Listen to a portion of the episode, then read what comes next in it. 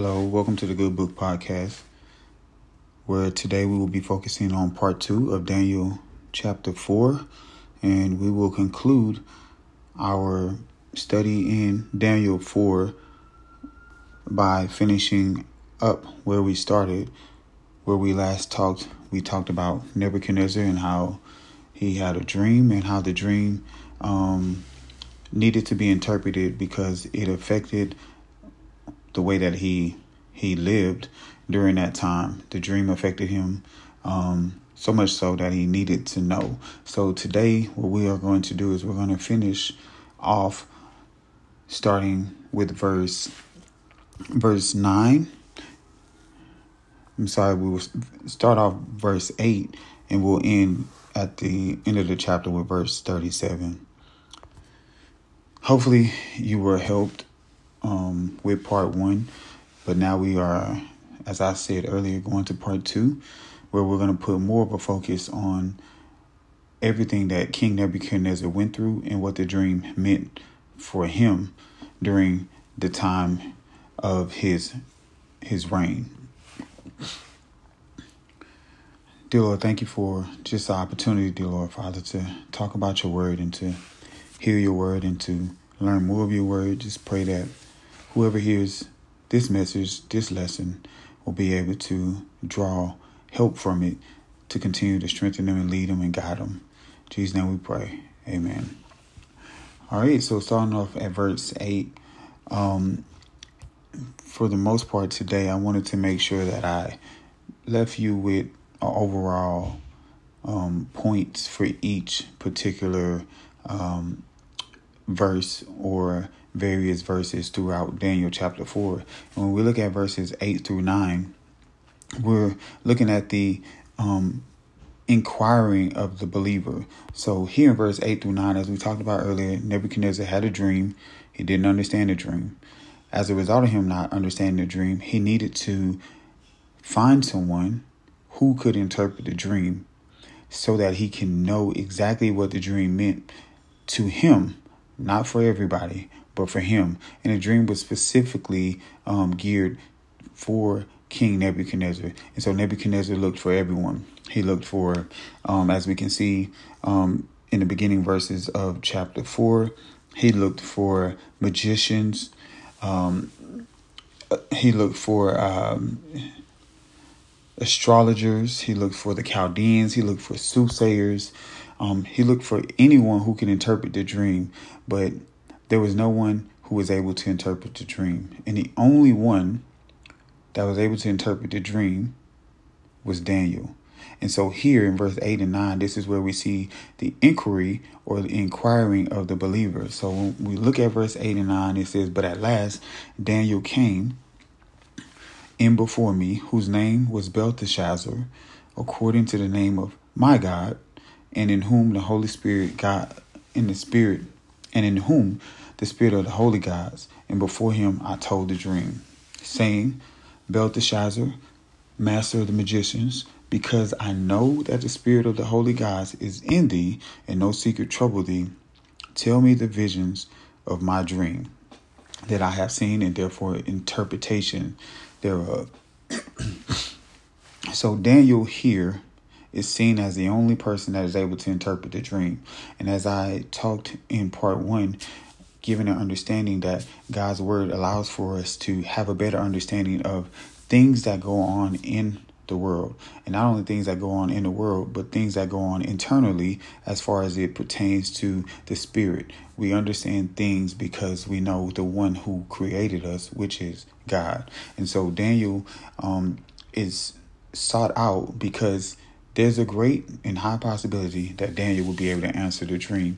And such is the same for us. There are some things, some questions that only those who believe in Christ can answer or those who trust God can answer.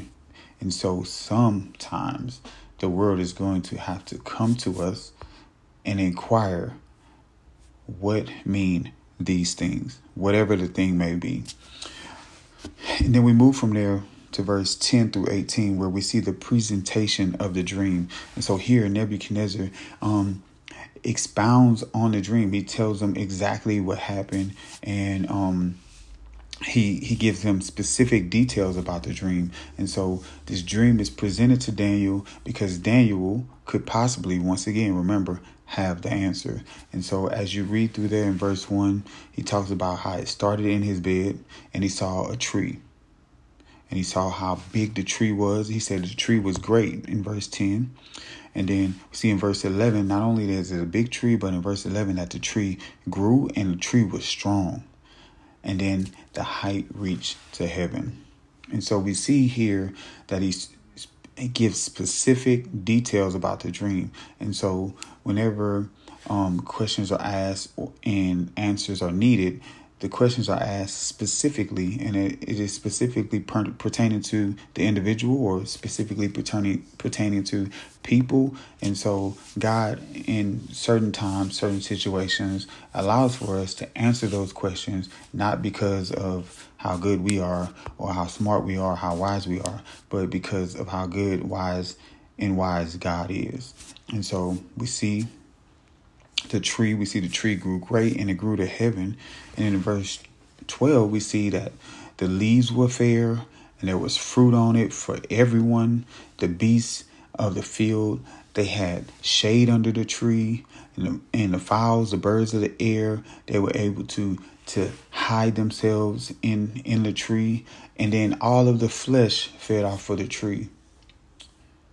And then all of a sudden it says, I saw in a vision of my head on my bed, and behold, a watcher and an holy one came down from heaven. He cried aloud and says, Cut down the tree. He said, Cut the tree down, cut the branches down, shake the leaves off, scatter the fruit, and then let the beasts move away from it. And then the fowls fly away from the branches. But he said, Leave the stump. And so we hear see in verse 15, as we move a little bit further, we're going to see that the stump is actually God's grace. He said, Leave the stump and its roots in the earth. And let it be wet with the dew of heaven in verse 15, and the portion be with the beasts in the grass. then it said verse you see in verse 16, it said, Let his heart be changed from man's to a beast. So we're going to see a change. And this is all the things that are going to happen to Nebuchadnezzar. And Daniel is going to answer that. Once again, we're still looking at the presentation in verses 10 through 18. And Daniel is going to give he's going to give an interpretation, but right now we're looking at the presentation. And so as we move further in, verse 16, see that his heart has changed. And then it says, verse 17, that the matter is by a decree of the watchers, those who are watching Nebuchadnezzar, and the demand is by the holy ones. And here's the intent in verse 17 that the living may know that the Most High ruleth in the kingdom of men and giveth it to whomsoever he will, and set it up over the beasts of the men. And then finally, verse 18, the presentation comes to a close. And it says, This dream I have, I, King Nebuchadnezzar, have seen. Now, O Belteshazzar, Shazar, declare the interpretation thereof. For as much as the wise men of my kingdom are not able to interpret, not are are not able to make known unto me the interpretation, but thou art, for the spirit of the holy gods is in thee. So, in verses 10 through 18, as I've gone through, we see a presentation of the dream. And so, Nebuchadnezzar says all of these things in order that he might receive an interpretation. There's so many different things that goes on um, from day to day in this world where people just want to know and have understanding what do these things mean and our diligence in the studying of god's word and our um, diligence and spending time with Him allows for us to be able to help individuals understand why some of the things are taking place in our lives. I am not saying that you can interpret dreams. I'm not saying that you'll be able to read it, but I am I am saying that you should be able to answer questions of concern that unbelievers have and even believers have because of your understanding of God's word and your devotion and spending time with Him. So in verse 19 and 20, we see that Daniel was astonished. In 19 and 20, we see we see astonishing thoughts. And sometimes when we hear these things, we are presented with these things, it it makes us just marvel at what is happening and what could possibly happen. And so Daniel, no doubt, is astonished. One, probably because he really cares about the king, and then two, because of what he knows that God will do. And so he has astonishing thoughts in verse 19 and 20. And he took time, he took about an hour to even answer the king. And it wasn't until um, King Nebuchadnezzar said, Hey, um, look, don't let the thoughts trouble you. Just give it to me. Give it to me straight. Give me the answer. And so what happens in verse 21 through 26 is we see the interpretation of the dream. So the interpretation in verse 21, verse 20, actually, we see that the tree which we saw is a representation of King Nebuchadnezzar. And as we know, Nebuchadnezzar conquered um, the Jews. He he took them and he brought them in, and they served under him. And he conquered at the time the entire world, and people looked at him as superior. And he was strong, he was mighty, and he had conquered a lot. Even we see that he made idols for people to worship. In in chapter three, we see that. Um, but here, that is the description is the tree that we saw in verses 10 through 18 that was great, that was big, that was strong, that was able to house um, birds and give shade to the beasts and, and, and fruit to all. It is King Nebuchadnezzar. That's the first interpretation. And so he talks about how the king has, in verse 22, how he has become strong his greatness is grown and reached to heaven and his dominion to the end of the earth. And so the one who is watching him in verse 23 saying cut down a tree and destroy it is is God himself who is saying, look, if you get prideful, I can take this away from you. Think about some of the things we lost because of our pride. Think about some of the things we could have had if we weren't so prideful. Sometimes we think that it's us that does all of what is taking place, whether that's the way you make money, whether that's your influence, whatever it might be, is not us, is God giving us the opportunity to do those things. And so here's what King Nebuchadnezzar failed to do. And so he said, verse 23 hew down a tree and destroy it, yet leave the stump of the roots. And here's where grace kicks in. Instead of just taking away the kingdom from Nebuchadnezzar, the Lord humbles him, and which which we'll see. He breaks him, he tears him down to get him to understand that the only reason he is in the position he is in is because of God's grace, God's mercy, that he's there where he is.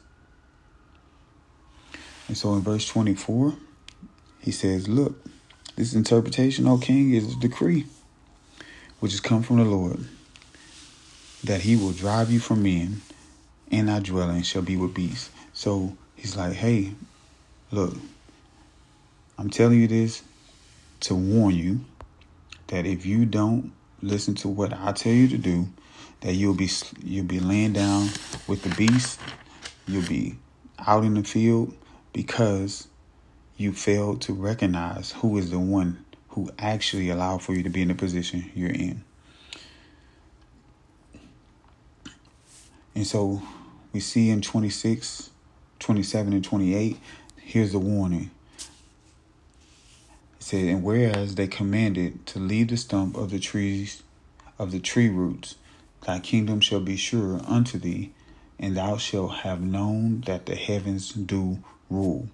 Wherefore, O king, let my counsel be acceptable unto thee, and break off thy sins by righteousness and thy iniquities by showing mercy to the poor, if it may be a lengthening of thy tranquility. So the only thing that was required of him was that required of King Nebuchadnezzar was that he should stop sinning, one, and two, that he should humble himself before God. That was all. And he will be able to enjoy his time um, as king. He will be able to continue to live the way he he has in, thus enjoyed, but he needed to listen to the warning. So what happens? Like most, we don't heed the warning, and as a result, the judgment came. so in verse 29 through 33, we see the judgment. Nebuchadnezzar here comes out and he says in verse 30, Is not this great Babylon that I have built the house of the kingdom by the might by the might of my power and for the honor of my majesty? As we saw earlier, that it is not our might that has put us in the position that we're in. It is not, it was not Nebuchadnezzar's might that put him in the position he is in. It is all because God allowed for him to be in that position. And so Nebuchadnezzar failed to heed Daniel's warning, which was given in verses 27 and 28. And so now in verse 29 to 33, we're going to see his judgment. And so he says this, and immediately, immediately in verse 31, while the word was in the king's mouth, there fell a voice from heaven saying, O King Nebuchadnezzar, to thee is spoken, the kingdom is departed from thee. So Nebuchadnezzar loses his kingdom. And I wonder at many times, do we lose the things that God has given us because of our inability to be or remain humble? And so Nebuchadnezzar loses the kingdom, remember, he is pretty much the national figure, the worldly figure, whatever you want to say, that was Nebuchadnezzar. But the reason why he lost it is because is because is because he failed to humble himself before God. Only reason he lost it. If he would have listened to Daniel and humbled himself, he would still be in the position that he was in, but he lost it. And that was God's judgment. And so, verse 32, we see that it said, and he's going to be driven from men. So, he's no longer going to be living with men. He's going to be living with the beasts. He's going to eat grass. And then seven times shall pass over. Some say they don't really some commentaries say they don't know if it's seven times, what that means. Others say it's seven years. Nonetheless, it was a period of time in which Nebuchadnezzar was acting like a beast. And I think and I look outside sometimes and I'm like, man, I wonder do are some of these people who have mental illnesses struggling because of their inability to humble themselves before God? And I think there's a lot of truth to that. That sometimes our inability to humble ourselves before God causes us to have mental disturbances. And our ability to be humble allows for us to have peace and a sound mind. And so here he's judged the same hour it was fulfilled that the judgment was immediate that Nebuchadnezzar he left away from living with men, started living with beasts. His hair grew long, his nails grew long, and he was eating grass. But verse 34 through 37, we see God's grace. That at the end of the seven years or the period of time, Nebuchadnezzar lifted up his eyes, his understanding returned, his kingdom returned, and his humility was given to him because he could have lost his kingdom during that time, but it was still held in place. Remember the stump. The stump represented Nebuchadnezzar's Nebuchadnezzar's kingdom, as Daniel um, talked about. But he didn't. He only did not lose it, not because he had people in position to help him, but because God allowed for it to be in that state. Once again, the whole thing to remember is that Nebuchadnezzar loses it because he thinks he did it when God is really the one that is holding it all together. And so we see here, verse 34 through 37, God's grace, and that he allowed for Nebuchadnezzar to be humbled. Then, after he was humbled, to be saved because he now understands that God is the one that controls all things that allows for him to be in the position that he is in. And so we see verse 36 he says at the same time my reason returned unto me and for the glory of my kingdom my honor and my brightness returned unto me and my counselors and my lords sought me and I was established. He was given his kingdom back and excellent majesty was added unto me. And so, what does he do at the end? Verse 37 Now I, Nebuchadnezzar, praise and extol and honor the King of heaven, all who works of truth and his ways judgment, and those that walk in pride, he is able to abase. So now Nebuchadnezzar has a better understanding of who God is and who actually put him in the position that he's in. And so for us, what we can draw from this is that wherever we are and whatever we're doing and how great we are and how respected we are, it is only because of God's grace and mercy that we are able to be in this position. And it's very important and incumbent upon us to make sure that we honor God with our position, with our time, our talent, and our treasure. And so hopefully that helps.